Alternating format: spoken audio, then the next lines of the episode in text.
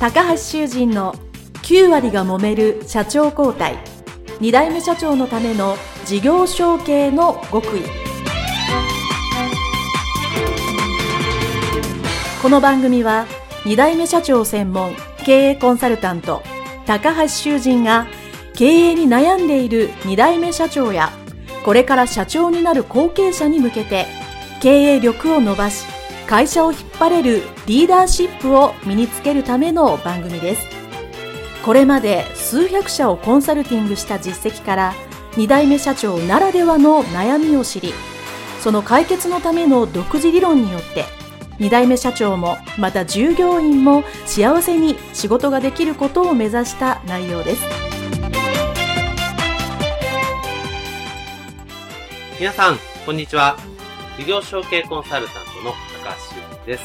本日は、道の法律事務所、道の達之先生の解説の回でございます。どうぞよろしくお願いいたします。えー、道の先生ですね、弁護士で、えいらっしゃってですね、このインタビューで初めての弁護士の方ということですね。私もいろいろ、あの、本人の事業承継の話もあったんですけども、法律家としてね、専門家として事業承継に関わっている、法律の専門家としてのお話も、えー、後編の方でね、聞いたのは非常に、あの、有意義だったかなと思ってます。えー、その前編後編合わせてですね、えー、解説というか、ここが、えー、聞きどころだなということをですね、えー、改めてお伝えをしていきたいと思います。えー、ポイントをですね、3つに絞りましてお話をしていきたいと思います。えー、まず1つ目はですね、道の先生が、もちろん道の法律事務所を事業承継してるわけなんですけども、えー、最初から、えー、お父様がやられてた道の法律事務所に入ったのではなく、お父様が道の法律事務所をやりながらも、ご自身もまあ当然同じ名前なので、道の法律事務所もう一個作ったということで、えー、自分でね、最初はまずスタートしたというところがですね、あの、非常に、えー、面白いというかね、重要なポイントの一つだと思います。えー、そしてインタビューの中であの、一つ、あの、なるほどなと思ったところがありまして、この道の先生が、どうして自分を、の事務所をですね、お父様の事務所に入るなく、同じ名前で自分の事務所を作ったか、というところの一つに、え道の先生自身が事業承継をこうサポートする側ですね、専門側で入った時に、やっぱりその会社を引き継いだ2代目さん、3代目さんのその社長の方がですね、引き継いだ事業をやめれないというかですね、経済合理的には変えた方がいい、やめた方がいいことでも、やっぱり引き継いだ以上何とかしなきゃという意識が強くてですね、あの、経営としてうまく回らない現状を見ていたと。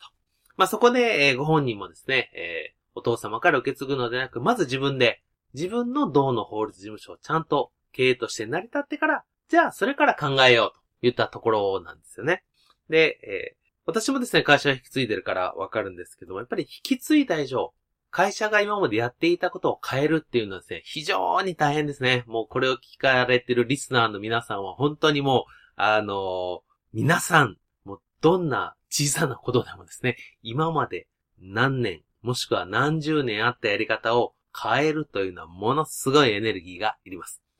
で、それをですね、えー、まあ、するよりかご自身で始めたっていうのは、まあ、これはまあもちろんいいんですけども、えー、まあ、これを聞いてるリスナーの皆さんにはですね、えー、一つ分かっていただきたいな。もちろん、何かを変えることっていうのも大切です。ただ、もしくは、変えずにそのままやり続けるっていうのもね、もちろんあるんですけども、事業承継において一番大切なこと、私はあの、どんな時でも一番最初に言うのはですね、事業承継をするということは、会社をいつまでも反映させるためにそれを目的にするということなんですよね。ですから、引き継いだ事業が、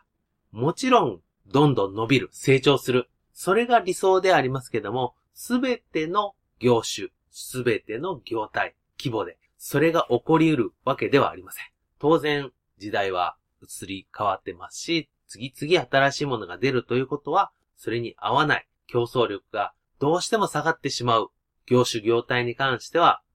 それを継続するのは難しい。やめざるを得ないという状況が来ます。ですから、その時に重要なのは、じゃあ事業がダメだから会社は終わりかっていうと、そうではなく、じゃあ新しい事業にして会社を生き残らせようと。まあそういう方がですね、もう本当に世の中たくさん、えー、いらっしゃいます。これも私のあくまでも直感というか、あの、感覚ですけども、引き継いだ事業をそのままやってですね、それの延長線上でうまくいく会社っていうのは全体の半分強ぐらいだと思いますね。6割ぐらいじゃないでしょうかね。あとはですね、何かしら、やはり、その業種のままでは無理なので、何か新しい事業をしたり、違う収益の方法を考えたりっていう会社がほとんどです。えー、まあ私がコンサルしてる、していたところでもですね、あの、ガソリンスタンドであったり、酒屋さんであったり、えー、あとはまあお酒、酒造を作るところですね。お酒を作る会社さんでもですね、もちろん、今でもその、やりながらも別に新しい事業の柱を立てていらっしゃるという方非常に多いです。で私自身も、えー、株式会社高橋という会社は、えー、もともとは婦人服とかですね、飲食店を、えー、やっていた会社なんですけど、今はもうそれは全部、えー、3年前ですね、私がもう畳んで、えー、徐々に辞めてしまって、その分コンサルティング会社ということで、皆さんの会社のサポートをするというふうに変えています。えー、ですのでですね、まあ、ある意味、えー、この聞きのリスナーの皆さんで、今までの先代、もしくはお父様、お母様がやれてる仕事の事業そのままの延長線で引き継いでやれるというのはですね、ちょっとだけ羨ましいなと正直私は思っています。ただ、逆に勇気を持ってこのやり方では、この業種業態では未来がないと思い切って変えようと思う決断も私は後継者にとってするタイミングっていうのはある時があると思いますので、それもね、全力で、え皆さんに応援していきたいと思っております。まあ、そういうですね、あの、引き継いだものの事業を変える、変えないっていうね、その大きな決断をするときにどう考えるかっていうのが一つポイントであったかと思います。えー、そしてポイントの二つ目はですね、えー、これは今までの、えー、インタビューの中でもお話しされていた内容に少し、えー、重複する部分はあると思うんですけど、自社株のところですよね。自社株を、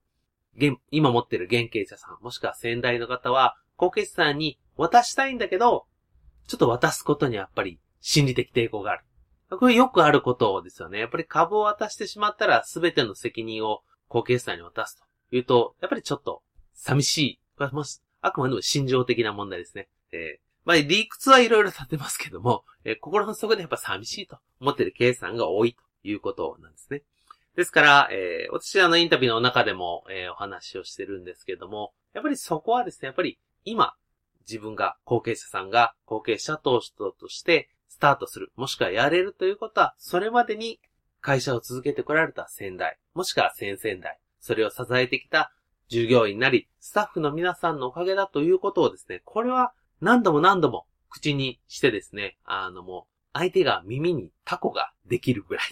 というぐらい、あの、言い続けて、えー、先代を立てるということがとても重要だということですね、ぜひぜひ、えー、覚えておいてください。これはですね、えー、周りから見てですね、新しい社長が先代を立てるという行為をずっと見させられると、その新社長をその経営幹部なりその部下が立てようとするようになります。これはあの、ある意味企業風土になりますね。なるので、えー、そこで、まあ、仙台はダメだとか、えー、そういうふうにですね、えー、言うのではなく、ちゃんと感謝して立てる。もちろん、その反面で、このポイントの一つ目で言ったみたいに、どうしても経営的にダメだと思うことは、徐々に変えるっていうのは必要なんですけど、でも、やっぱり気持ちとしては常に感謝。ね。えー、今あるのは、仙台、もしくはそのサポートいただいた、これまで歴史を続けていた皆さんのおかげなんですよ、と。それ立てるということをですね、これするのが事業職うまくいくポイントです。これは二つ目。で、三つ目はですね、えー、これはちょっと一部短くしかお話ししていなかったんですけども、えー、後継者、特に後継者時代にすることとして、やっぱり現経営者にない後継者自身の強みをですね、何かしら磨いておく。これは知識でもいいし、経験でもいいし、人脈でもいいです。何かしら自分が自信持って経験するために、いくつかそういうものをですね、自分でこう、身につけていく。漫然と過ごすんではなく、せっかくの後継者時代ですね、いろんなことにチャレンジして、いろんなことを学び、体験しに行く。ですね。これがとても私も重要だと思います。で、えー、そこでですね、もちろん、うまくいくこと、うまくいかないこと、どちらかというとうまくいかないことの方が多いかもしれませんが、そういう経験がとても大切ですね。その中で、自分はこれが得意だ。これが苦手だ。もしくは、外部に出て、セミナーに出たり、えー、そういう若手経営者の勉強会とか団体に行ってもいいです。その中で、自分が、こういうことはできて、こういうことはあまり得意じゃない。ね。じゃあ、ここが得意だったら、ここを伸ばそう。というのをですね、自分でわかることが、これはそういう社外に出ないとわかりません。なので、えそういうですね、自分を磨きに行く時間を作るっていうのが、とても後継者時代には大切です。というのがですね、えー、道の達之先生のお話いただいた前編後編の中でのポイントとして3つご紹介をさせていただきました。えー、またね、これを聞いていただいてからもう一度、道の先生のお話もお聞きいただければなと思います。えそれでは今回はこれで終了したいと思います。どうもありがとうございました。